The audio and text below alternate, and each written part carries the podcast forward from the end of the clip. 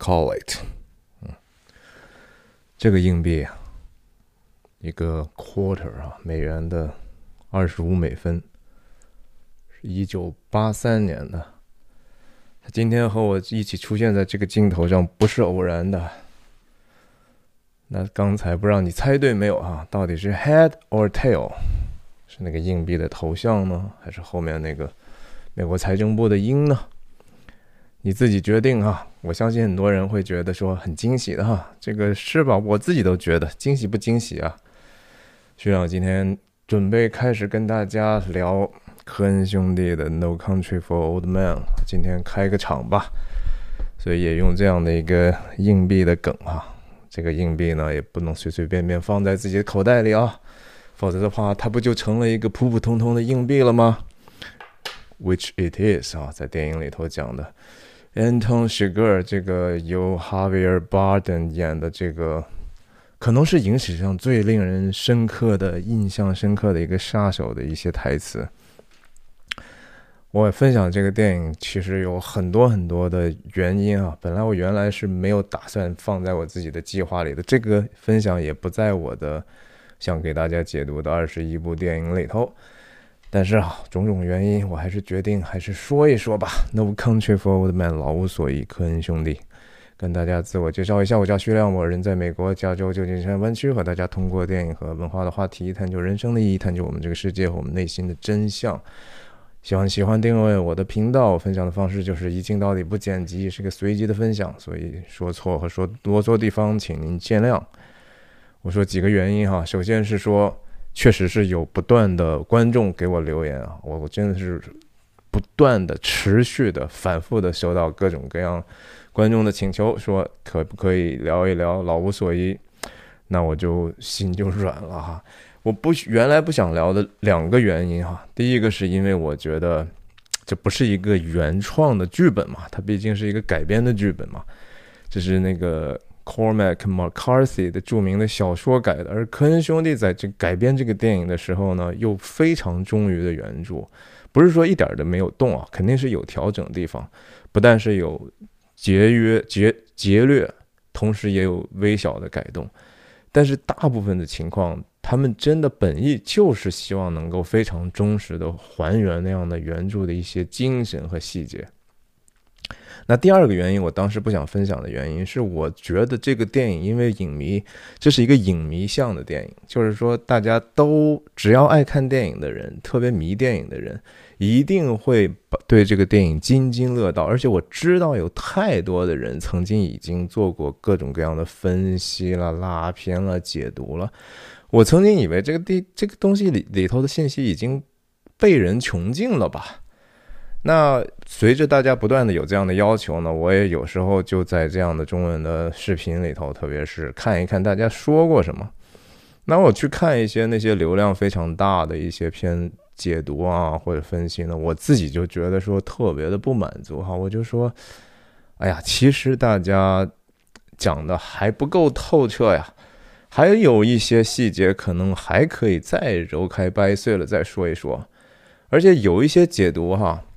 真的是错的啊！就是说他误读了，可能是因为他不在我们美国生活吧，对很多的一些词语的把握和概念的这种判断是完完全全是错误的。然后他们当然会把这些错误呢，就进行一些错误方向上的继续的诠释，使得这个事情呢就越说越荒唐。我有一些视频，我看哇，那么受欢迎，几几万个赞啊，几几百万的流量，但是其实里头都是错的。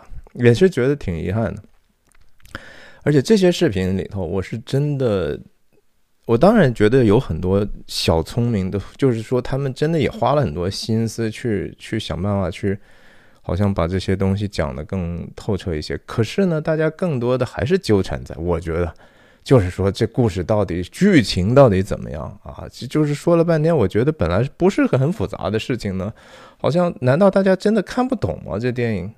然后他们就在解释，就是你看这个其实是意思是什么？比如说最明显的这种 Carla Jean 哈，也就是说 Llewellyn Moss 这个西部牛仔的这样的一个拿到钱的这个家伙呢，他他老婆到底死没死？我觉得这还用讨论吗？这个完全没有必要花任何的笔墨嘛，对不对？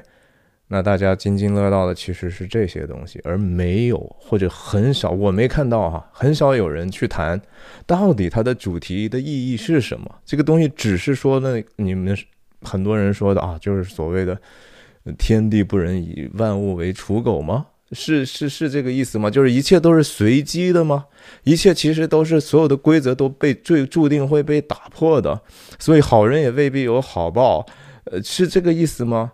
如果是这个意思的话啊，我真的觉得就是这个电影呢，您看了也是，哎呀，看个热闹吧哈。我我是觉得这个电影的意义远不止如此哈。很多人说啊，这不就是存在主义吗？然后或者是虚无主义了啊？我觉得不是哈。我觉得科恩这样太小看科恩兄弟了。大家知道我曾经解读过科恩兄弟的《冰雪暴》。《冰雪暴》是我认为他们最我最喜欢的他们的作品，因为是他们自己写的，是一个原创的，然后执行的也非常完美的，然后处处每一个场景都富含意义哈！大家可以回头去看一下，如果有机会的话，我已经解读过《冰雪暴》，我花了二十五集的视频去专门去聊这个电影哈。这是我这个频道基本上就是说，从有这个做视频这个频道开始，就是最想完成的一个愿望。当时觉得我非常艰难的把这个任务完成了，那我现在做。这个视频频道也快三年左右的时间了啊，我也觉得说自己得心应手了很多，那我就就就今天跟大家就开个头，还是说这个电影到底我们为什么想聊它？它它它到底是？呃，有什么样的一个魅力啊？它的主题到底是什么？我们今天可以开这么一个头。我今天不打算直接进入场景分析哈，我觉得那是以后的慢慢来的事儿。但是我相信，我希望在这样的一个电影的分析上花的精力的，可能是是那个低俗小说级的。我也解读过些低俗小说，对吧？是低俗小说和冰雪暴级的这样的一个逐场景的、逐镜头的，甚至甚至是逐字的这样的一个解读，因为它这里头。有太多可以，太多细节太丰富了啊！就是这电影为什么大家普遍认为是影史上比较伟大的一个电影？虽然说在大众的口碑里头，它还只是排在比如说 IMDB 的一百六十几位啊，我觉得它的地位实际上应该比那个更高一些的。然后呃，我也毫不犹豫的认为它是，比如说世界上新千年之后。最优秀的电影之一哈，我不能说它一定是最好，但是它绝对是能够排在非常高的位置的一个新世纪的一个甚至新千年的这样的一个电影的位置。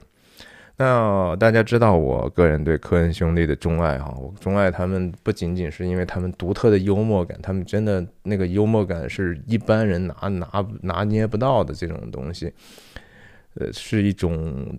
呃，难以描述的，就是他们两个人的特质的东西，在这个电影里头，其实也不乏幽默感啊，处处其实吸引人的地方，是一种需要思考很久之后才能得到的一一种喜悦。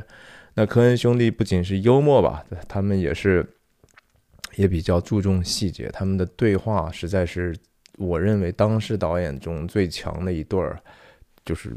角色之间的这种张力啊，然后更不更别说这个电影本身的这种，呃视视觉上的一些，特别是暴力的这种渲染啊，已经达到了非常巅峰的一种程度。某一些场景的这种张力，无论是说人和人谈话之间的张力，还是说武力对决时候的这种张力，甚至在没有进行还没有接触时候的他们敌人迫近，然后这个。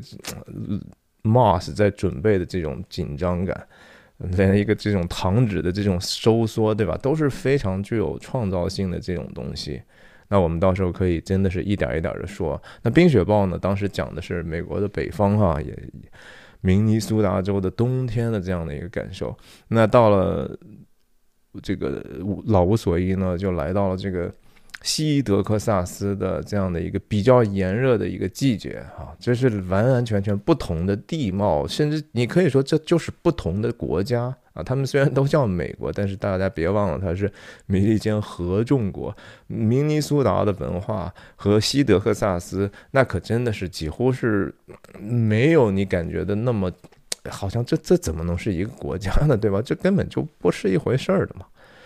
那这个。这个小说呢，我也曾经是草草的看过哈。如果跟大家聊呢，其实我对自己也是一种督促，就是说。我也还是得把电影再重新的好好的仔细看一下，甚至我应该是再找一本书来再对照的这个每个场景它的这些删减呢，还原著的这些精神啊，尽量的以我所有限的认知哈，跟大家要分享嘛，咱们就彻彻底底的把它讲透了哈，至少我能能力范围之内的，然后。我觉得关于主题哈，很多人很多人有不同的看法，但是我的看法是这样的。我觉得其中有一句非常重要的话，这个电影最重要的一些关于主题的这种揭晓，都是在 either 是片头上的独白啊，这个老警长 Sheriff Bell 他的这种独白，然后就是结尾的时候，无论他和他太太的这种对话也好，还有他，还有他和这个他的一个朋友叫 Alice 啊，那个人。他去拜访这个朋友时候说的一些话，包括他朋友说的一些话，那是真正能够揭示这个电影主题的一些轴距哈，key sentence。但是这些主题呢，其实，在影片的过程当中，通过不同的角色，实际上有时候是有互相强化的，非常微妙，非常微妙。科恩兄弟就是说，他们的特点就是微妙，他们其实想讲述的东西非常的终极，但是呢，他。娱乐化又完完全全是做到最好了，所以我非常非常佩服他。我认为《老无所依》就是相当于电影当中的传道书，传道书是圣经当中旧约的一个由所罗门王写的一本，其实是关于世界人生哈内心真相的一些一个他自己的一个论述。我确实觉得，首先在电影里头，通过 Alice 的这样的一些话呢。呃，扯上了这个这样的一个传道书所讲的这样的一个道理，然后同时，嗯，老警长也通过对自己父亲的这样的一个甚至祖辈的回忆，甚至有一些是直接是讲到就是关于信仰的一些隐喻的话，它是虽然是讲的是一个梦里的画面，但那个画面毫无疑问的指向了最后的一个。我觉得科恩兄弟他们不是无神论者啊。首先，这是我是非常非常确定，他们绝对不可能是 atheist，他们可能是犹太教或者是不可知，但是他们一定相信仰上帝，这是我非常确定的。这也是整个这个 Sheriff Bell，Sheriff Bell 承担的这个故事的一个讲述者啊，他是那个 narrator，他自己这个角色本身也是一个信仰上帝的人。大家还记得他在片中说过多少次关于上帝的话吗？可能你们都数不出来哈，特别多。随便有时候一些什么 “signs and wonders” 就这样的一个短语，这些都是有圣经原文的一些依据和根源的哈。当他讲到就是说啊，我这这辈子我总是想到，在我生命的某个时刻，上帝可能就会进入我的生活，然而没有，这不代表他不相信上帝，你知道吗？这恰恰是因为它是一个在寻求的一个过程，是一个搜寻的一个过程啊！这个是是实际上是需要我在前头一开始跟大家讲清楚的。那其中有最重要的一句话就是 “No one can see what's coming” 啊，这句话是整个电影中最最核心的。没有人可以看到将来的事情，没有人可以看到即将发生的事情。这句话不止一次的被各种各样的角色都用不同的方式讲出来。Nobody see what's coming。这样的感叹背后其实不是虚无，而是说我们首先得承认人的有限，然后承认以我们自己所树立的各种各样的标准也好、准则也好，确实是没有办法去完完全全去理解到底现实中发生的事情，我们个人的命运到底怎样。但这并不代表。这个世界后面，在超越这个世界表象之上，就没有一个全然的终极的规则嘛？不是的哈，这个恰恰这个电影是关于德行和人的这种命运和人的幸福之间的关系的一个事情啊。虽然你觉得说啊，那好人也没好报。首先，谁是好人啊？请问你说，觉得在这个电影里头有所谓的好绝对的好人吗？它没有那么简单，它不是一个非黑即白的一个事情哈。你也觉得说啊，那 Llewellyn Moss 他不是一个好人吗？啊，他不是啊，对吧？他他他他当然他有他的贪心，而且这种贪心是我们能够理解的。那他到底是不是因为他的贪心所所所致所导致的这样的一个杀身之祸呢？可能未必，但是为什么呢？啊，这是需要去更深层次的去思考的，不只是说你啊看了就完了，说，呃，因为这个电影是如此的不典型，如此的反类型，对吧？它表面上你看这个我选的这个剧照，大家能不能认出来这个剧照是哪里啊？大家回头再想一想。它是有一个西部片的一个表象的呀，对吧？这是一个 ranch 的一个 gate，这是一个农场、牧场的这样的一个一个拦拦门的这个地方啊。然后它这里头有是不是有所谓西部片里头的坏人了？有牛仔嘛？有有这种警长嘛？对不对？要动枪，有牛仔帽、皮尖儿的尖鞋、骑马都有啊，都有啊，广袤的地地大地。啊，晨晨昏之间，呃，各种各样的，然后荒沙漠，对吧？蚊虫，墨西哥人甚至都有啊。可是同时呢，这三个男人哈，电影里头就是海报上那三个男人，当然这都是三个非常好的演员啊，汤米·李·琼斯啦，Josh Brolin 啦，呃，Javier Bardem 了，对吧？他们这三个人。都没有在活着的时候，等于说面对面，真正就是说，像以往的西部片一样，最终好 the the good the bad the ugly，大家还是要互相站在一个能够互相观察的角度上看一会儿，然后再最后决斗嘛，对吧？他们没有这样的一个场景，三个人反而他们同时出现在一个地方。是一个沙发上，对吧？那是一个在时空上、时间上虽然不不不重叠，但是在空间上，他们唯一的一个三个人有交集的地方，是在 Llewellyn Moss 的这个 trailer，就是这个房车的家里头那个小电视的对面那个沙发上，三个人都曾经看着那样的一个小小电视里头的幻影或者倒影，对不对？他们都坐在那里。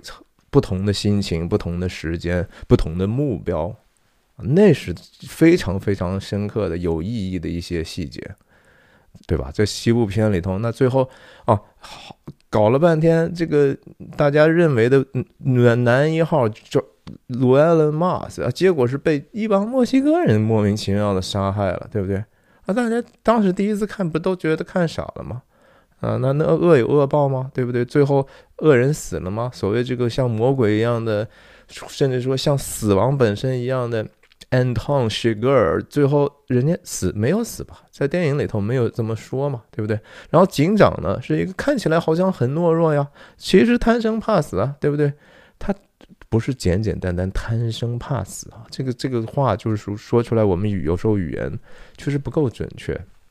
他的那些前面的那些铺垫，那些后来跟自己太太和朋友的这些交谈，和这个在 El Paso 所见到的当地的那个警长的这样的一个交谈，他要讲述的是一个真是比这个表象要深刻的多的东西。那当然这就会扯到，就是这个电影的片名又是什么意思嘛？对不对？Country 可不是国家的意思哈，在这个地方不是的哈，它你可以说它是国度，可能还更合适，或者是说你再再直接翻译的话，就是这片土地，这个村儿，这这一片，这个这个这个这个县，对吧？这个整个一片西德克萨斯的这样的一个地方啊，你可以说是这样的一个东西。那电影里头也通过这个呃 Sheriff Bell 的朋友说了，是吧？啊，这个这这个地方。总是对人是很 harsh 的，但是这个东西没有什么新鲜的东西啊，对啊，太阳之下并无新事，它 literally 就是这么说出来。而在电影的一开始呢，镜头就是太阳照常升起，对不对？大家还记得啊姜文用了这么一个，这是姜文的发明吗？不是的，这个电影太阳照常升起是从圣经旧约的传道书来的。一代过去，一代又来，太阳照常升起。每一天，太阳都会照常升起。我们并没有说带的这个说，我们不不要不要信哈。我们就你你你会不会觉得有时候怀疑说，啊，万一明天太阳不不升起呢？对不对？为什么你不呢？你也不是说你能够证明出来的东西，对吧？你按道理科学证明，你只能通过是一个，比如说。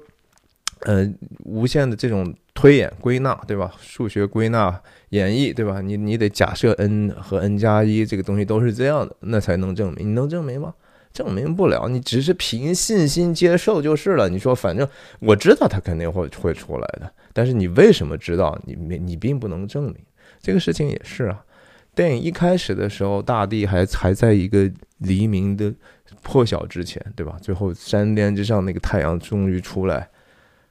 哎，最后到影片结束的时候啊，你你所我们所遭遇的这事情没有什么，你觉得你你目击了这些所有不可思议的暴行，这些无以名状的，你都想都不不敢想，说都不愿意说的这种恐怖的邪恶的事情。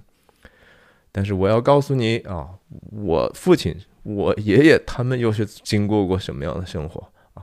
就就是非常非常深刻啊！就所以，我我始终觉得。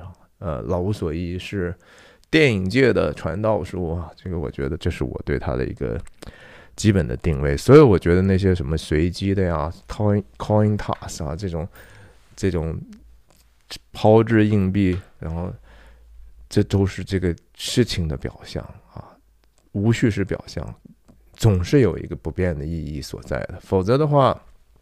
那我们看个啥啊？就是一个看了一个随机的东西。为什么？其实我我经常说哈，现代的很多的后面学习科恩兄弟、学习昆汀的很多的，看起来表面上很酷，但是实际上你仔细分析呢，他那个东西是真正的一个虚无主义的，真正的一个 materialistic 的东西，是一个表面化的、没有意义感的东西。它很酷，但是表面上酷。不经不起推敲啊，就像 Marvels 就别说了哈，Marvel 那些嗯那些各种超级英雄，那简直就是肤浅到都都让人觉得可笑的程度了。但是还有一些所谓的新一代独立导演搞出来，有时候玄之又玄啊，你也看起来一开始不明觉厉。其实我经常抨抨击的很多年轻人不爱听，说哎呀 A 二十四啊 A 二十四做出来很多这种表现上很酷，但实际上没什么什么鬼意义的东西啊。你要真的说哪个电影能够持续上，呃，在三十年之后还有人谈的，我觉得屈指可数，屈指可数了。没有，我真的就目前没有看到过有这样品质的他们的出品的东西。很多人说说啊，A 二四好了不起。他就是一个只是学到一个风格上的东西，为什么呢？因为他们不去思考这个终极的意义啊，就只会说啊，我学了几年，学了四年电影了，对不对？我也混过十二十多个组了啊，我现在有我也可以自己写一东西了。但你要写什么呢？对吧？你的意义感又何在呢？你只是为了就是娱乐大家一下嘛？这恰恰是我觉得，科恩兄弟是总是他们后面是有话要说的哈。还是建议大家没有看过我去《冰雪暴》的解读的话，再去看一下了。那我觉得这个电影同时不是关于说 how 的哈，我们很多的时候我看到这些解读这个电影的人，更多的把这个精力集中在这个 how 上，就是怎么发生了，怎么回事儿啊？不是的哈，我觉得这是关于 why 的，这是一个。这是一个为什么的问题，就是说，这这个故事为什么让我们觉得如此有有有冲冲击我们心灵的力量？你看完之后，你总是觉得说，我不是很明白，但是我好像被它影响到了。那影响到你的是什么？它这个东西设计的是如此的，好像反类型，为什么它还能够给我们这样的强烈的印象呢？那这个。故事之所以成立的原因又是什么呢？对吧？那还是跟再往下问，就是还是德行和这个我们这个呃意义和我们的福祉到底有什么关系呢？对吧？很多哲学家说的德福同体是不是真实的？是不是在这个事情上已经被打破了呢？是不是这个这个东西就毫无意义，就是一个就是一个随机的事情？这些是那个 why 的东西啊，这个东西就和这个差别呢，我就觉得就和说。呃，科学啊，科学其实就是讲讲的，就是我们要找到那个规律啊，how 就是这是怎么回事儿，对吧？它是怎么运行的？但是你没有办法解释 why 这个事情到底是为什么而存在的，它的意义是什么？它的目标是什么？你没有办法存在，对不对？你没办法去去讲。就是说，我们我我也很喜欢数学啊，年轻的时候，那数学你你你，我们知道数学之美是非常非常曼妙。呃，我还最近还看了一个视频，一个女的一边哭一边挺一个美女在，我不知道是真的假的，一个不金发的一个美女，然后在那一边哭一边在那写东西。然后他说：“我们不知道你们在悲伤的时候会干什么。我悲伤的时候，我就觉得这个傅立叶公式非常非常的美，我就做题啊，就这样的。是啊，那就是说我们知道 how，但是 don't know why，为什么这个东西？”会有这样的一个奇妙的东西，派是如此的玄妙，那圆周率对吧？为什么它是 irrational number？为什么它是无理数呢？对吧？什么叫无理？无理和有理，这在英语里头就是 rational number，irrational number。rational 用中文直译的话就是理性的，对吧？那个有一些数字是非理性的，非理性难道没有理性吗？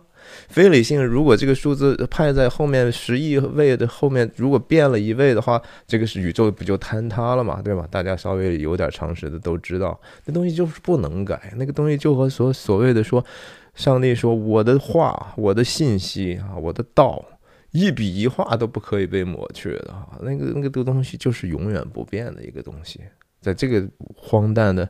有时候觉得说不可思议的故事后面，我相信也有它永远不变的这样的一个道理。我们要所做的事情，就是说想办法从这些字里行间，想办法也是从凡人。虽然科恩兄弟是天才，虽然 Cormac McCarthy 是天才，但是他们。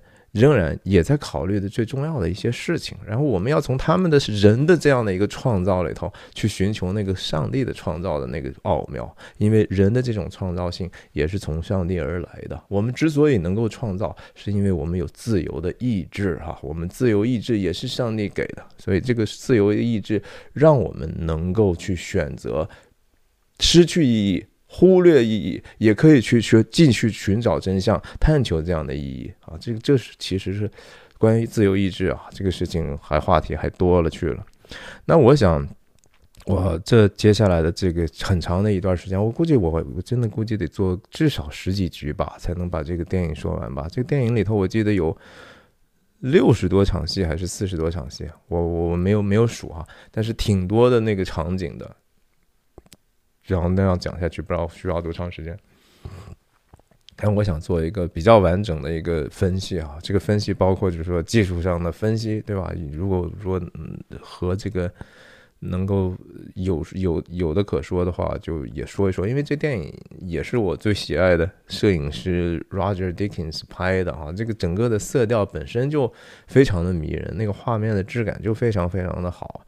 我还看到有有人去做出来那种毯子，他用的就是所谓的这种 No Country for Old Men 的这种色彩的这种 palette，这叫什么？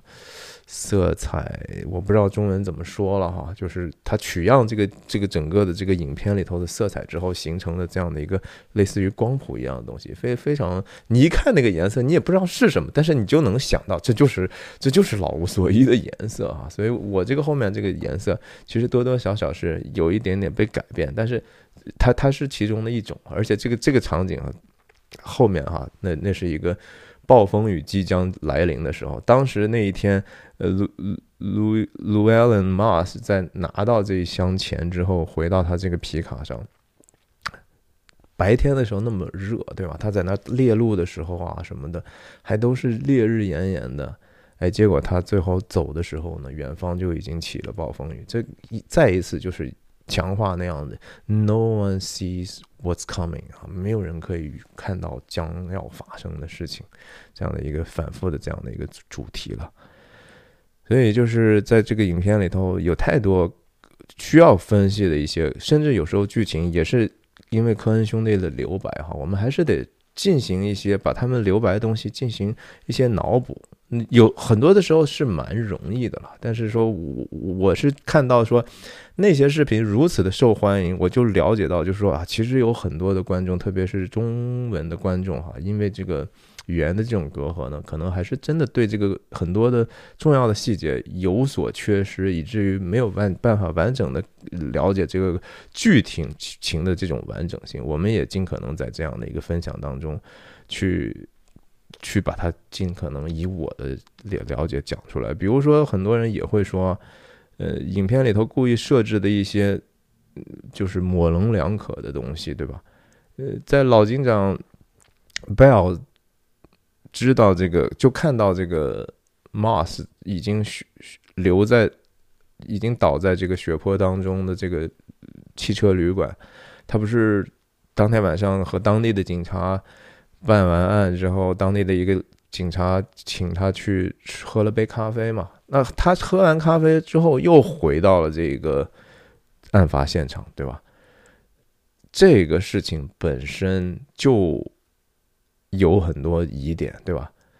当然也有意义上的一些需要解读的地方，比如说那个当地的警长也跟他讲说：“你看现在的人，他居然说说史格尔，史格尔居然在老鹰旅馆能够连着两天晚上作案，对吧？他怎么会自己能够那么觉得舒服的回到他自己作案的现场呢？”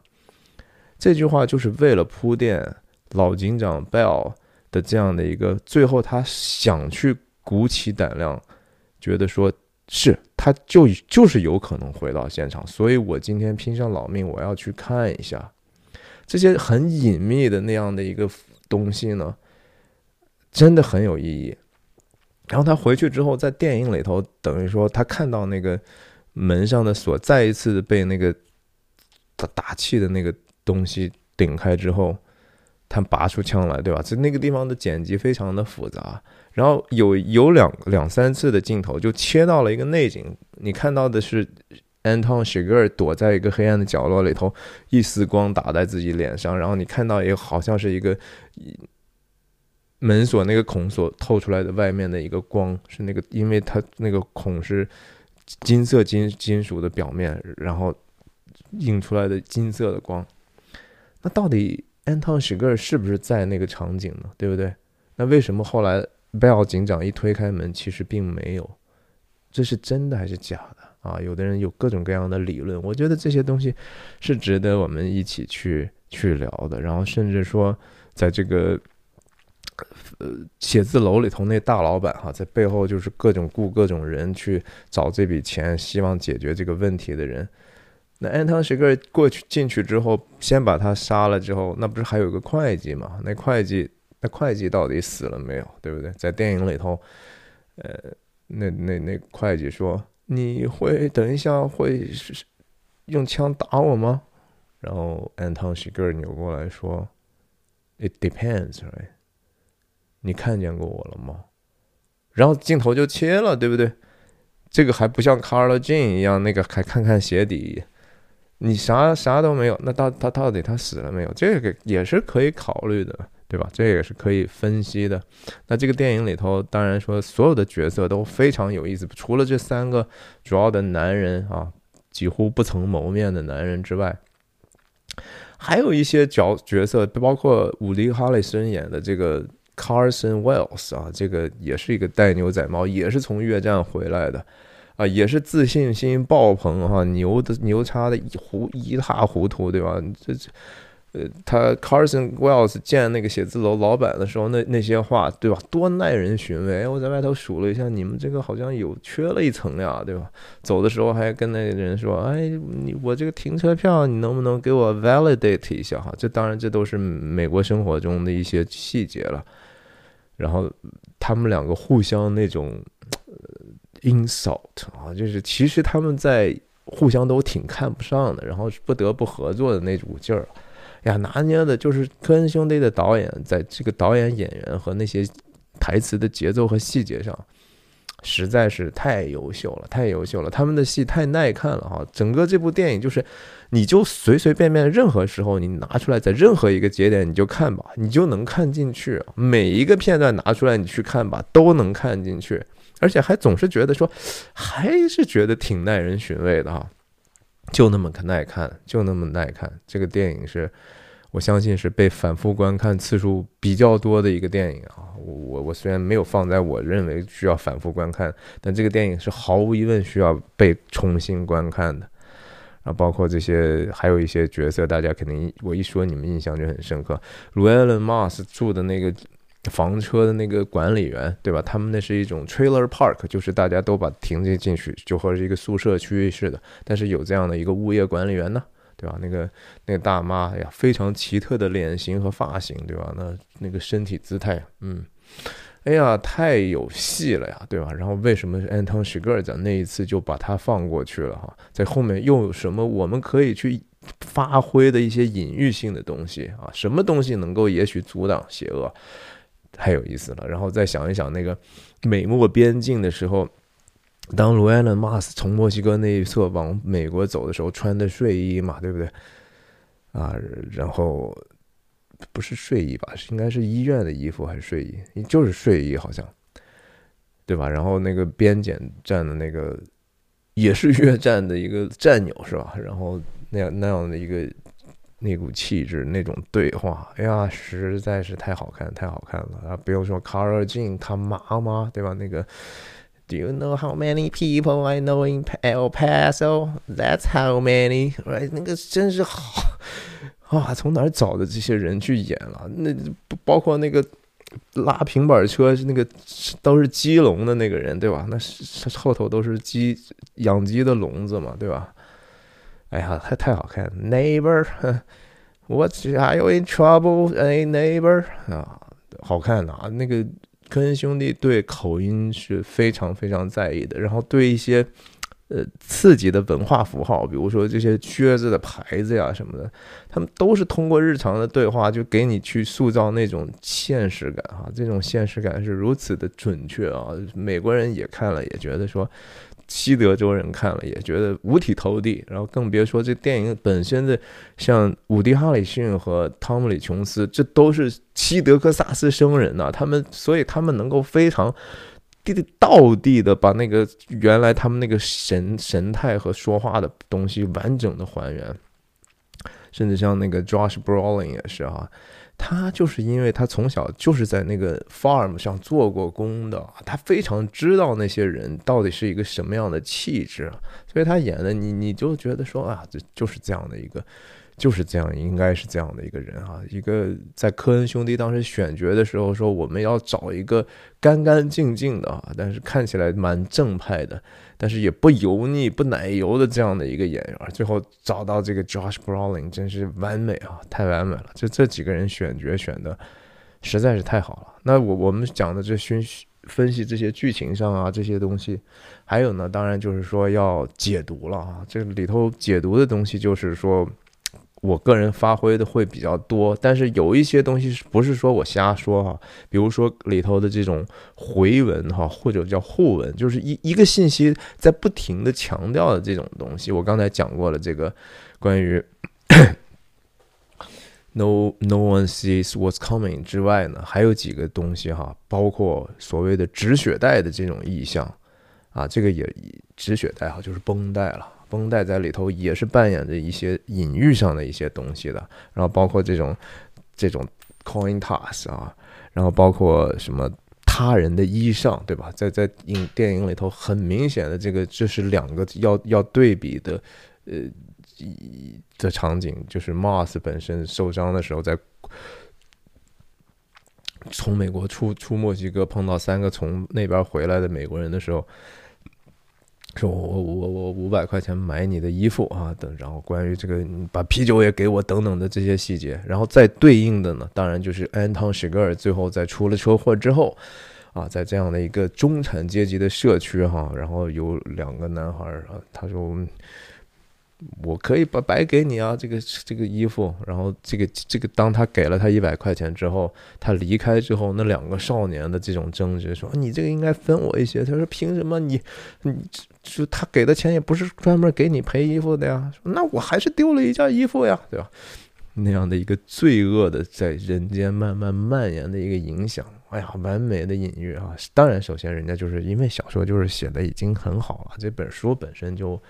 呃，写作风格也很独特，人家嗯，Corey McCarthy 的那个和苏童很像啊。这个写人说话的时候从来不加引号的，从来就是你就你就得跟着他那个节奏去看啊。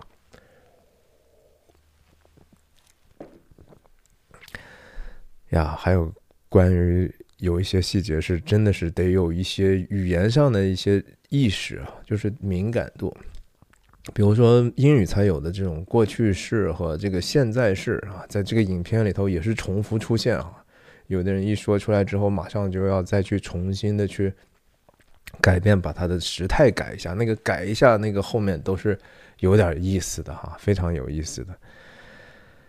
哇，反正就是新的冒险、新的历险、新的开始啊！我我希望说大家也把哎呀自己身边觉得对这个电影还有所兴趣啊，甚至说对这个电影有所研究的人哈，通通都告诉他们哈，让他们咱们一起来走这段接下来的路啊！这个也接近年底了哈，也不知道下一次什么时候才能再录了，反正就先预祝大家二零二四元旦快乐啊，新年快乐！也许还会再见，那我们今天就先聊到先聊到这儿，记得给我点赞转发啊，再见。